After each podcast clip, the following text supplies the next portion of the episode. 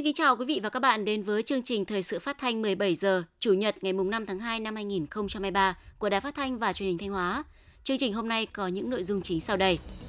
Hội nghị triển khai chương trình hành động thực hiện nghị quyết số 26 ngày 3 tháng 11 năm 2022 của Bộ Chính trị về phát triển kinh tế xã hội, bảo đảm quốc phòng an ninh vùng Bắc Trung Bộ và Duyên Hải Trung Bộ đến năm 2030, tầm nhìn đến năm 2045 và xúc tiến đầu tư vùng Thanh Hóa sẵn sàng cho ngày hội tổng quân. Vĩnh Lộc tập trung gieo cấy lúa xuân đúng khung thời vụ. Trên 1.200 cơ hội việc làm cho người lao động sau Tết. Tiếp theo là phần tin thời sự quốc tế. Sau đây là nội dung chi tiết.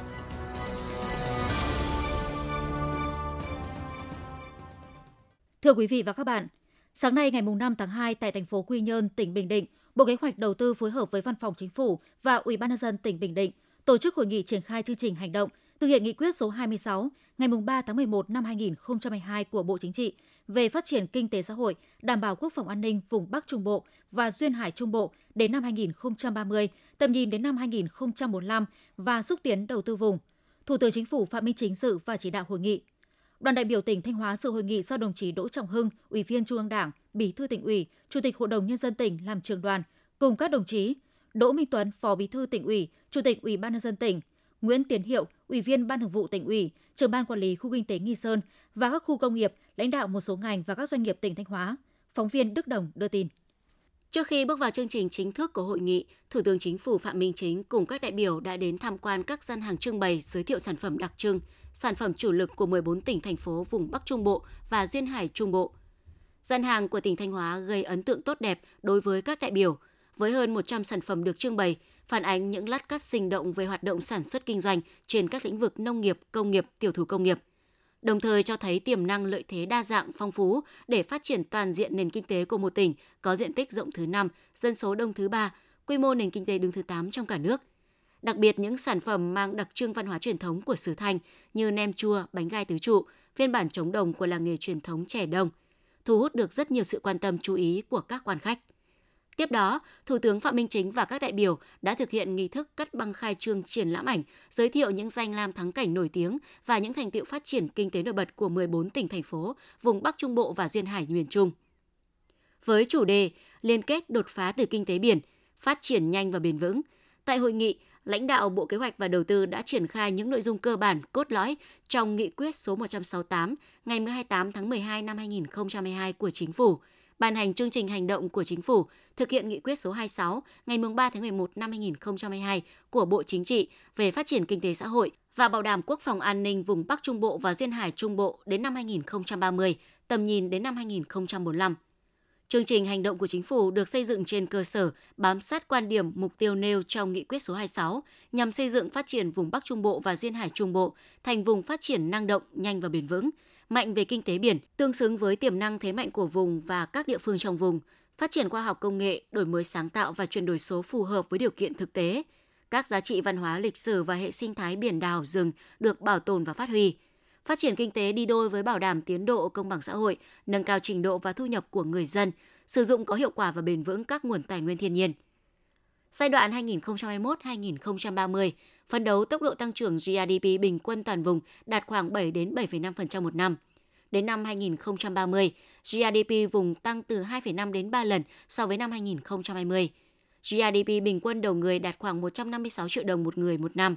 Thu ngân sách nhà nước chiếm khoảng 20 đến 25% cả nước. Phấn đấu tỷ lệ đô thị hóa đạt khoảng 47 đến 48%. Tỷ lệ xã đạt chuẩn nông thôn mới trên 90%. Tỷ lệ xã đạt chuẩn nông thôn mới kiểu mẫu khoảng 30%. Đặc biệt, chương trình hành động của chính phủ xác định tập trung phát triển các ngành kinh tế biển, đẩy mạnh chuyển dịch cơ cấu kinh tế vùng, thúc đẩy phát triển kinh tế biển, xây dựng kế hoạch cụ thể và phối hợp đồng bộ giữa các cấp các ngành để tập trung phát triển các ngành du lịch kinh tế biển kết hợp với bảo đảm quốc phòng an ninh trên biển, nhất là các ngành như du lịch và dịch vụ biển, kinh tế hàng hải, khai thác dầu khí và các tài nguyên khoáng sản biển khác, nuôi trồng và khai thác hải sản, công nghiệp ven biển, năng lượng tái tạo, nhất là năng lượng gió ven bờ và năng lượng gió ngoài khơi.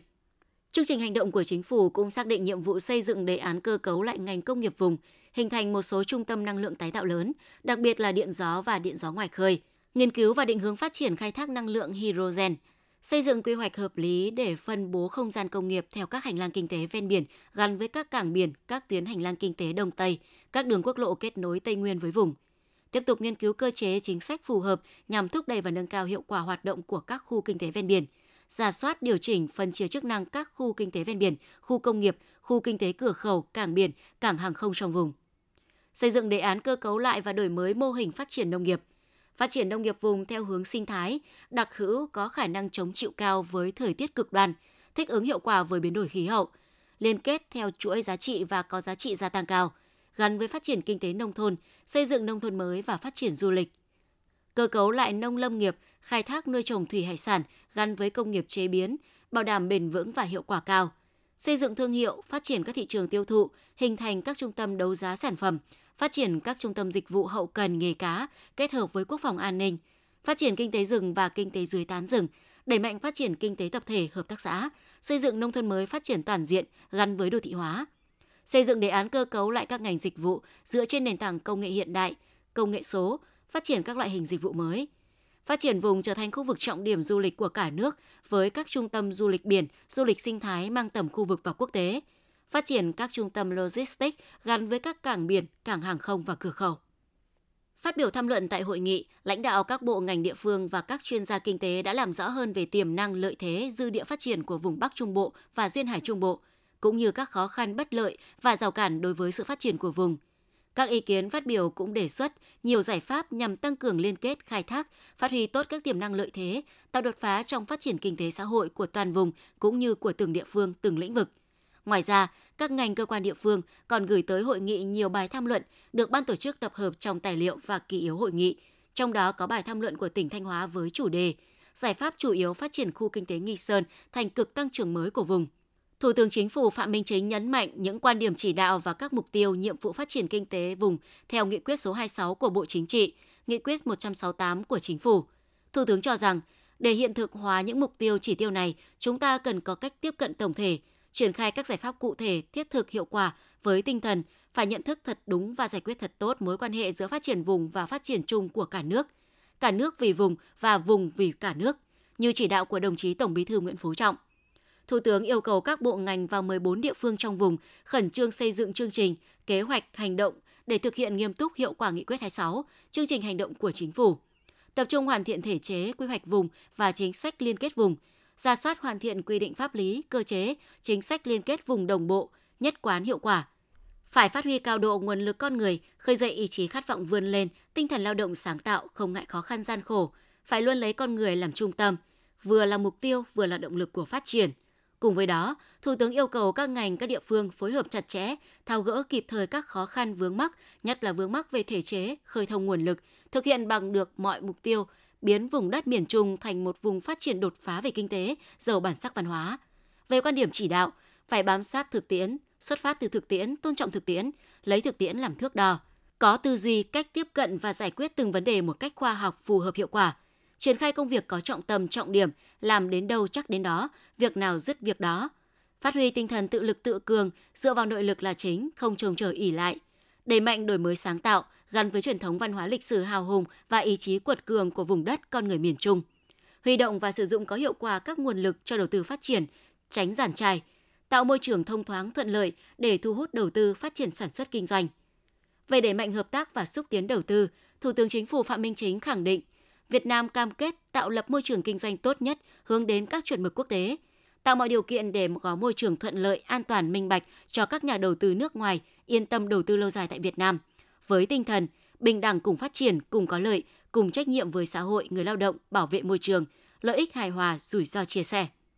Thủ tướng đề nghị các nhà đầu tư, doanh nghiệp đối tác phát triển tiếp tục giữ vững niềm tin, nêu cao tinh thần hợp tác cùng có lợi, khắc phục khó khăn, vượt qua thử thách, tiếp tục đồng hành cùng Việt Nam nói chung, vùng Bắc Trung Bộ và Duyên Hải Trung Bộ nói riêng để chuyển hóa những tiềm năng lợi thế của vùng thành những sản phẩm công trình cụ thể, giá trị cụ thể, tạo động lực phát triển.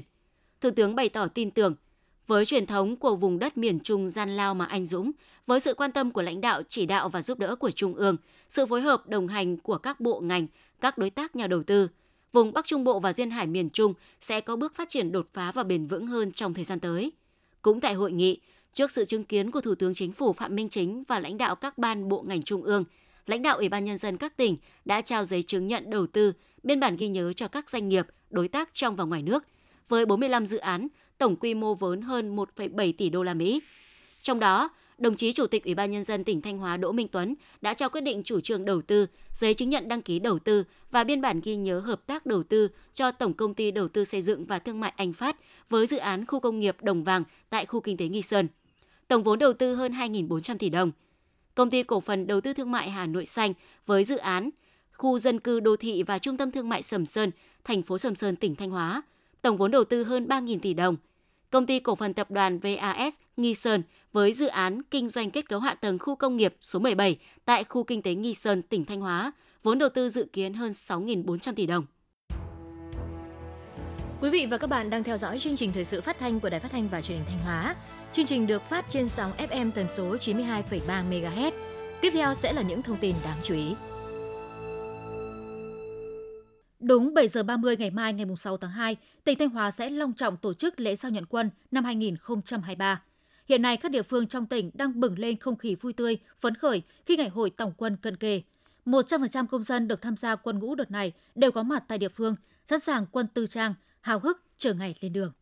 Năm 2023, tỉnh Thanh Hóa được chính phủ giao tuyển chọn và gọi 3.505 thanh niên, trong đó có 5 nữ nhập ngũ và được biên chế về 12 đầu mối nhận quân của Bộ Quốc phòng – Điều đáng ghi nhận, trong số các công dân nhập ngũ đợt này, có rất nhiều công dân đã viết đơn đăng ký tình nguyện vào quân ngũ với mong muốn được làm người lính cụ Hồ, cống hiến sức trẻ cho sự nghiệp bảo vệ Tổ quốc.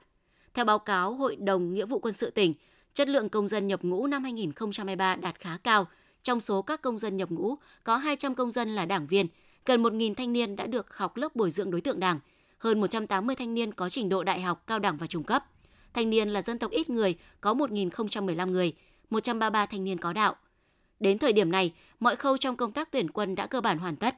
Ban chỉ huy quân sự các địa phương cũng phân công cán bộ phụ trách địa bàn, thường xuyên theo dõi quản lý chặt chẽ số công dân đã nhận lệnh gọi nhập ngũ. Cùng với đó, tham mưu cho cấp ủy chính quyền địa phương xây dựng kế hoạch tổ chức gặp mặt tặng quà, tổ chức giao lưu tiếp lửa truyền thống, động viên thanh niên chuẩn bị lên đường nhập ngũ.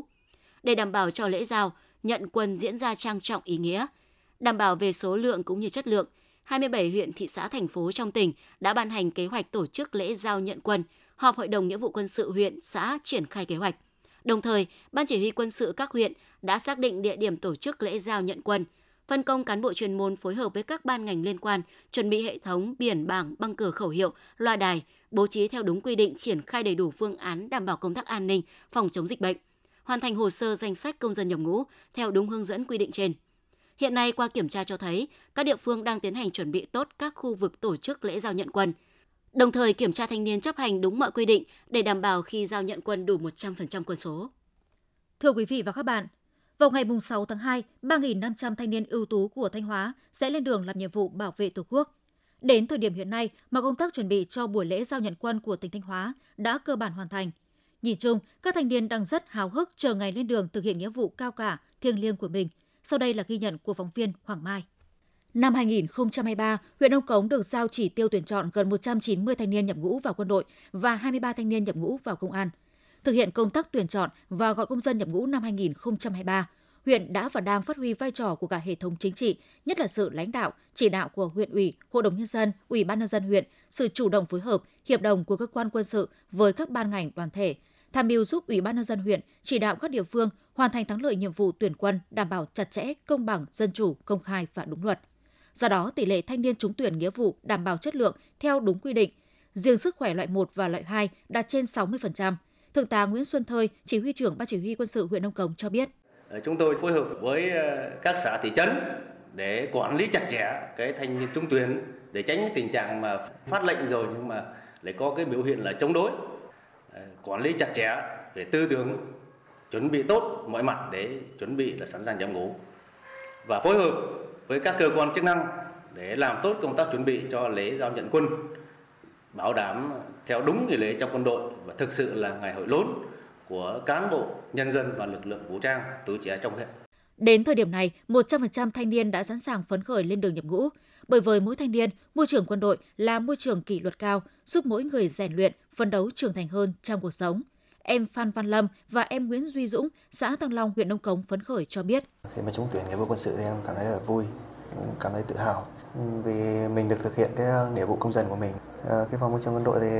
em chắc chắn sẽ lo với sống mình cũng như là rèn luyện thân thể tốt để có thể phục vụ đất nước một cách tốt nhất. À, em thấy rất vinh dự được uh, trúng tuyển vào nhiệm vụ quân sự và em sẽ cố gắng phấn đấu rèn luyện để trở thành một người tốt. Năm 2023, tỉnh Thanh Hóa được chính phủ giao chỉ tiêu tuyển quân là 3.500 thanh niên nhập ngũ quân sự và 429 tham gia nghĩa vụ công an nhân dân. Thanh Hóa giao quân cho 14 đơn vị đầu mối quân đội và 5 đơn vị đầu mối công an. Nhìn chung, công tác tuyển chọn được tổ chức chặt chẽ, nghiêm túc, thực hiện đủ số lượng và đảm bảo chất lượng trên tinh thần dân chủ, công bằng, công khai. Trong đó, tỷ lệ thanh niên tuổi từ 18 đến 21 tuổi chiếm gần 87% so với tổng số phát lệnh, trình độ học vấn trung học phổ thông chiếm gần 70%, trình độ cao đẳng đại học chiếm trên 5%, tỷ lệ đảng viên đạt gần 6%. Hiện nay, Ban Chỉ huy quân sự các địa phương cũng đã tham mưu cho cấp ủy chính quyền địa phương quan tâm chăm lo đến vật chất, tinh thần, đặc biệt là quan tâm thăm hỏi, tặng quà các gia đình thanh niên gặp nhiều khó khăn, tạo điều kiện hết sức để các thanh niên yên tâm lên đường làm nhiệm vụ bảo vệ Tổ quốc. Hội đồng Nghĩa vụ Quân sự tỉnh chỉ đạo các đơn vị chuẩn bị chú đáo về mọi mặt trong công tác giao nhận quân, đúng kế hoạch, đúng chỉ tiêu, đảm bảo chất lượng, an toàn tuyệt đối. Đến nay, 27 huyện thị thành phố trên địa bàn tỉnh đã cơ bản hoàn tất công tác chuẩn bị cho ngày hội giao quân. Trao đổi với chúng tôi, Đại tá Vũ Văn Tùng, Phó Chỉ huy trưởng Tham mưu trưởng Bộ Chỉ huy Quân sự tỉnh cho biết. Công tác tuyển quân năm 2023 thì cho đến thời điểm này, Thường vụ Đảng ủy, à, Bộ Chỉ huy Quân sự tỉnh đã tham mưu cho Hội đồng Nghĩa vụ Quân sự của tỉnh à, làm tốt mọi cái công tác chuẩn bị và tiến hành à, chốt quân số với các đơn vị giao nhận quân hiệp đồng tiến hành thâm nhập hồ sơ, hoàn chỉnh các thủ tục có liên quan đến ờ, thanh niên lên đường ngũ. Và cho đến thời điểm này thì ờ, 27 huyện thị, thành phố trong toàn tỉnh đã hoàn chỉnh mọi công tác chuẩn bị. Đúng 8 giờ ngày ờ, mùng 6 tháng 2 năm 2023 thì toàn tỉnh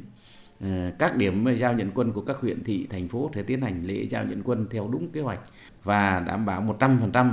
thanh niên lên đường nhập ngũ thì vui vẻ phấn khởi làm tốt nhiệm vụ bảo vệ Tổ quốc trong tình hình mới. Với sự vào cuộc của cả hệ thống chính trị, sự quyết tâm hăng hái của thanh niên, lễ giao nhận quân năm 2023 vào ngày mùng 6 tháng 2 sắp tới sẽ thực sự là ngày hội tổng quân của thanh niên Thanh Hóa. Thực hiện phong trào vì người bạn tổng quân năm 2023, thời gian qua, huyện đoàn Hội Liên hiệp Thanh niên huyện Quảng Sương đã chỉ đạo các tổ chức cơ sở đoàn làm tốt công tác nắm bắt tư tưởng, nên nhiều gia đình có thanh niên trong độ tuổi đã chủ động hăng hái tham gia thực hiện nghĩa vụ quân sự. Công tác chuẩn bị cho lễ giao nhận quân năm 2023 đã sẵn sàng, các phần quà đã được chuẩn bị trao tận tay các tân binh ngay tại hội diễn ra vào ngày 6 tháng 2 năm 2023. Bên cạnh đó, Ban Thường vụ huyện đoàn Quảng Sương đã tổ chức thăm hỏi, trao tặng quà cho 14 tân binh chuẩn bị lên đường nhập ngũ có hoàn cảnh khó khăn tại 10 xã trên địa bàn huyện Quảng Ninh, Quảng Khê, Quảng Hải, Quảng Nham, Quảng Thạch, Tiên Trang, Quảng Giao, Quảng Nhân, Quảng Long và Quảng Ngọc. Một xuất quà trị giá 500.000 đồng. Đây đều là trường hợp có tân binh có gia đình thuộc diện hộ nghèo, hộ cận nghèo, mồ côi bố hoặc mẹ, bố hoặc mẹ ốm đau, khuyết tật, nhà neo người khó khăn. Tại các gia đình đến thăm, Ban Thường vụ huyện đoàn Quảng Sương đã ân cần thăm hỏi sức khỏe, gửi lời chúc mừng đầu xuân tới các gia đình và biểu dương tinh thần hăng hái tham gia nhập ngũ của các tân binh. Đồng thời động viên các tân binh giữ gìn sức khỏe, yên tâm lên đường nhập ngũ, phấn đấu tu dưỡng rèn luyện, hoàn thành xuất sắc mọi nhiệm vụ được giao, góp sức trẻ xây dựng và bảo vệ Tổ quốc. Ngoài những phần quà được Ban Thường vụ huyện đoàn, đoàn trường Trung học phổ thông dạy nghề chuẩn bị cẩn thận, còn có những món quà tinh thần đầy ý nghĩa, những lá thư tay của chính các em học sinh gửi tới các chiến sĩ – những dòng thư viết tay nắn nót, những nét bút học trò như một thông điệp nhỏ thể hiện tình cảm bình dị, sự hy vọng động viên khích lệ từ hậu phương gửi tới các chiến sĩ nơi phương xa. Chúc các tân binh hoàn thành tốt nhiệm vụ thiêng liêng, công hiến hết mình cho quê hương Tổ quốc. Trong không khí vui tươi phấn khởi của những ngày đầu xuân, các thanh niên Vĩnh Lộc trúng tuyển nghĩa vụ quân sự năm 2023 đang háo hức, sẵn sàng tâm thế chờ ngày lên đường nhập ngũ để thực hiện trách nhiệm với Tổ quốc. Ngay từ những ngày đầu, Hội đồng Nghĩa vụ Quân sự huyện đã triển khai đúng quy trình tuyển chọn và gọi công dân nhập ngũ năm 2023. Đã có 116 thanh niên trúng tuyển, đạt 100% kế hoạch, trong đó tham gia nghĩa vụ quân đội là 105 thanh niên và công an nghĩa vụ 11 thanh niên. Tỷ lệ thanh niên trúng tuyển nghĩa vụ quân sự đều có trình độ văn hóa từ cấp trung học phổ thông trở lên, trong đó có nhiều thanh niên đã tốt nghiệp đại học, cao đẳng. Năm nay, các thanh niên huyện Vĩnh Lộc nhập ngũ vào quân đội đóng quân tại Trung đoàn 3, Sư đoàn 324 quân khu 4 và Trung đoàn 165, Sư đoàn 312, Quân đoàn 1 đóng quân tại Sóc Sơn, Hà Nội. 11 thanh niên tham gia công an nghĩa vụ thực hiện nhiệm vụ tại Bộ Tư lệnh Cảnh vệ, Bộ Tư lệnh Cảnh sát cơ động, Bộ Tư lệnh Cảnh sát trại giam và tại Công an tỉnh Thanh Hóa. Xác định bảo vệ Tổ quốc vừa là trách nhiệm, vừa là nghĩa vụ thiêng liêng cao quý của mọi công dân, đặc biệt là thế hệ trẻ. Do đó có 32 thanh niên trên địa bàn huyện đã làm đơn tình nguyện lên đường nhập ngũ, coi đây là cơ hội để rèn luyện bản thân và có nhiều đóng góp hơn cho quê hương đất nước. Tiếp theo chương trình là những thông tin đáng chú ý khác. Thưa quý vị và các bạn, sau Tết Nguyên đán Quý Mão, bà con nông dân trên địa bàn huyện Vĩnh Lộc đã tập trung xuống đồng gieo cây lúa xuân để đảm bảo đúng khung thời vụ tốt nhất. Theo kế hoạch, vụ xuân năm 2023, huyện Vĩnh Lộc gieo trồng 6.700 ha cây trồng các loại, trong đó cây lúa 4.800 ha, cây ngô 700 ha, còn lại là các cây trồng khác. Năm nay, huyện Vĩnh Lộc chỉ đạo các địa phương áp dụng khoa học kỹ thuật, áp dụng cơ giới hóa vào sản xuất nông nghiệp một cách mạnh mẽ nhằm giảm áp lực về lao động, đồng thời hướng dẫn nhân dân chăm sóc cây trồng vật nuôi, tập trung lấy nước giữ ấm cho diện tích lúa đã cấy. Theo dự báo, vụ chiêm xuân năm nay sẽ gặp nhiều bất lợi về thời tiết đầu vụ. Vì vậy, để tránh các đợt rét đậm rét hại vào thời điểm cây lúa mới cấy, hồi xanh bén rễ và sâu bệnh cuối vụ, huyện Vĩnh Lộc đang chỉ đạo các địa phương phải thực hiện nghiêm khung lịch thời vụ, sử dụng các giống lúa lai nhằm đảm bảo hiệu quả và năng suất. Sau kỳ nghỉ Tết Nguyên đán Quý Mão năm 2023, trên địa bàn tỉnh Thanh Hóa, tình trạng người lao động nhảy việc hầu như không diễn ra. Thị trường lao động đang nhộn nhịp trở lại do nhiều doanh nghiệp tuyển dụng thêm lao động. Công ty bảo hiểm Cathay Life Việt Nam đang có nhu cầu tuyển dụng thêm 5 quản lý và 15 chuyên viên kinh doanh. Thông qua các sàn giao dịch việc làm điện tử và trung tâm dịch vụ việc làm tỉnh Thanh Hóa, ngay sau kỳ nghỉ Tết Nguyên đán, đã có khá nhiều lao động tham gia ứng tuyển. Qua khảo sát sơ bộ của Sở Lao động Thương binh và Xã hội tỉnh Thanh Hóa, có khoảng 34 doanh nghiệp có nhu cầu tuyển dụng lao động sau Tết với số lao động cần tuyển là trên 1.200 lao động, trong đó lao động nữ chiếm 70%. Do yêu cầu tuyển dụng lao động của các doanh nghiệp chủ yếu là lao động phổ thông nên khả năng đáp ứng đạt trên 90%. Ngoài ra có khoảng 30 doanh nghiệp đã đăng ký nhu cầu tuyển dụng lao động đi làm việc ở nước ngoài ngay trong quý 1 năm 2023 với hàng nghìn vị trí việc làm tại các thị trường như Hàn Quốc, Nhật Bản, Hungary, Đức, Đài Loan, khu vực Trung Đông. Trước nhu cầu tuyển dụng của các doanh nghiệp đang tăng, ngành lao động thương binh và xã hội Thanh Hóa đã xây dựng các phương án kết nối việc làm qua sàn giao dịch việc làm cố định online lưu động, tăng tần suất các phiên giao dịch việc làm, các hội nghị tư vấn trực tiếp, thường xuyên theo dõi nắm bắt tình hình về nhu cầu tuyển dụng lao động của các doanh nghiệp để có giải pháp hỗ trợ cung ứng lao động, khắc phục tình trạng thiếu hụt lao động. Bộ Lao động Thương binh và Xã hội vừa ban hành thông tư số 01 quy định mức điều chỉnh tiền lương và thu nhập tháng đã đóng bảo hiểm xã hội. Các quy định này áp dụng kể từ ngày 1 tháng 1 năm 2023. Đây là việc làm hàng năm của các cơ quan chức năng nhằm giúp số tiền của người tham gia bảo hiểm xã hội được bảo toàn về giá trị. Vì vậy, người dân, người lao động hoàn toàn có thể yên tâm về quyền lợi khi tham gia bảo hiểm xã hội tự nguyện, bảo hiểm xã hội bắt buộc. Theo đó, từ ngày 1 tháng 1 năm 2023, tiền lương và thu nhập tháng đã đóng bảo hiểm xã hội sẽ được áp dụng theo các bảng sau. Người lao động thuộc đối tượng thực hiện chế độ tiền lương do nhà nước quy định bắt đầu tham gia bảo hiểm xã hội bắt buộc từ ngày 1 tháng 1 năm 2016 trở đi, hưởng bảo hiểm xã hội một lần hoặc bị chết mà thân nhân được hưởng trợ cấp tuất một lần – Người lao động đóng bảo hiểm xã hội bắt buộc theo chế độ tiền lương do người sử dụng lao động quyết định, hưởng lương hưu, trợ cấp một lần khi nghỉ hưu, bảo hiểm xã hội một lần hoặc bị chết mà thân nhân được hưởng trợ cấp tuất một lần. Thời gian áp dụng từ ngày 1 tháng 1 năm 2023 đến hết ngày 31 tháng 12 năm 2023. Thưa quý vị và các bạn, Thời gian vừa qua, trên tuyến quốc lộ 45 và 47, đoạn qua địa bàn huyện Đông Sơn, xảy ra tình trạng người dân lấn chiếm hành lang an toàn giao thông đường bộ để họp chợ, kinh doanh buôn bán, gây mất an toàn giao thông. Để chấn chỉnh tình trạng này, Ủy ban Nhân dân huyện Đông Sơn đã giao cho các lực lượng chức năng ra quân xử lý nghiêm các hành vi vi phạm. Tuyến quốc lộ 45 đoạn qua chợ Bôn xã Đông Thanh, hàng ngày lưu lượng người và phương tiện qua lại trên tuyến nhiều. Thế nhưng đoạn qua chợ Bôn, mặc dù bên trong đã có chợ, nhưng người dân không họp mà bày bán hàng hóa ngay dưới lòng lề đường. Trong khi đó, đoạn này cong cua, gấp khúc, rất dễ gây nguy cơ tai nạn giao thông. Theo người dân ở đây cho biết, đoạn đường này hay xảy ra tai nạn giao thông do việc họp chợ lấn chiếm hết phần đường của người tham gia giao thông. Trên thực tế, có nhiều vụ tai nạn giao thông xảy ra tại khu vực này. Về phía chính quyền địa phương cho biết đã thường xuyên ra quân nhắc nhở, tuy nhiên chỉ được thời gian ngắn lại đâu vào đó. Về cơ bản, địa phương vẫn chưa có những giải pháp kiên quyết và cứng rắn trong việc xóa bỏ chợ cóc tại khu vực này. Ông Lê Văn Thìn, Phó Chủ tịch Ủy ban nhân dân xã Đông Thanh, huyện Đông Sơn, tỉnh Thanh Hóa nói: Và trong cái thời gian tới, Ủy ban dân cũng đã giao với ban quản lý chợ cùng với công an ờ, cương quyết để xử lý nghiêm các trường hợp bán hàng ờ, lấn chiếm hành lang an toàn giao thông. Ờ, và đối với các cái trường hợp bán hàng năm mới ờ, của các hộ trong cái địa phương thì ban dân cũng đã tích cực tuyên truyền và giao cho các cái tổ chức đoàn thể liên quan đến hội viên của mình là tăng cường công tác tuyên truyền vận động nhân dân chấp hành với cái uh, chủ trương đặc biệt là cái việc bán hàng không lấn chiếm hành lang an toàn giao thông trên địa bàn. Quốc lộ 45 đoạn qua chợ Rừng Thông và khu phố Toàn Thân thuộc địa bàn thị trấn, tình trạng các hộ kinh doanh bày bán hàng hóa và tập kết vật liệu xây dựng lấn chiếm hành lang an toàn giao thông đường bộ xảy ra phổ biến, gây mất mỹ quan đô thị và an toàn giao thông. Thực hiện công tác đảm bảo trật tự đô thị, chống lấn chiếm vỉa hè lòng đường. Giai đoạn sau Tết, Ủy ban nhân dân thị trấn Sừng Thông đã giao cho lực lượng công an và dân quân tự vệ cùng phối hợp với các ban ngành chức năng tiến hành cho các hộ dân ký cam kết không vi phạm lấn chiếm hành lang an toàn giao thông đường bộ. Đồng thời đối với các hộ dân cố tình vi phạm hoặc tái phạm nhiều lần, lập biên bản xử phạt hành chính nhằm tạo tính gian đe và nâng cao ý thức chấp hành pháp luật của người dân. Ông Tống Văn Hùng, Phó Chủ tịch Ủy ban nhân dân thị trấn Rừng Thông, huyện Đông Sơn, tỉnh Thanh Hóa nói: Đối với Ủy ban thị trấn Rừng Thông của chúng tôi là cũng rất quyết liệt trong vấn đề lập lại trật tự hành lang an toàn giao thông. Ủy ban nhân dân thị trấn Rừng Thông duy trì thường xuyên ờ, một tháng là hai lần chúng tôi sẽ ra quân làm trật tự hành lang an toàn giao thông lập lại cái vỉa hè đường thông hè thoáng trả lại cái nơi đi bộ cho người dân để ờ, đảm bảo ờ, giao thông thông suốt và đảm bảo được cái tính mỹ quan của đô thị thị trấn đường Thông. Để đảm bảo ổn định tình hình an ninh trật tự, an toàn giao thông giai đoạn sau Tết, nhất là thời gian tới, người dân đi du xuân lễ hội tham gia giao thông ngày càng tăng cao. Vì vậy, Ủy ban nhân dân huyện Đông Sơn tiếp tục yêu cầu các địa phương có tuyến quốc lộ 45 và 47 đi qua làm tốt công tác đảm bảo trật tự đô thị, giải tỏa và xử lý nghiêm các tụ điểm lấn chiếm hành lang giao thông, tạo điều kiện cho người dân đi lại thuận tiện, an toàn. Bước sang năm 2023, ngay từ đầu năm, các ngành các địa phương trên địa bàn Thanh Hóa đã nghiêm túc triển khai thực hiện các nhiệm vụ đảm bảo an toàn thực phẩm, phấn đấu hoàn thành tốt nhất các chỉ tiêu được giao. Phóng sự của phóng viên Cẩm Tú.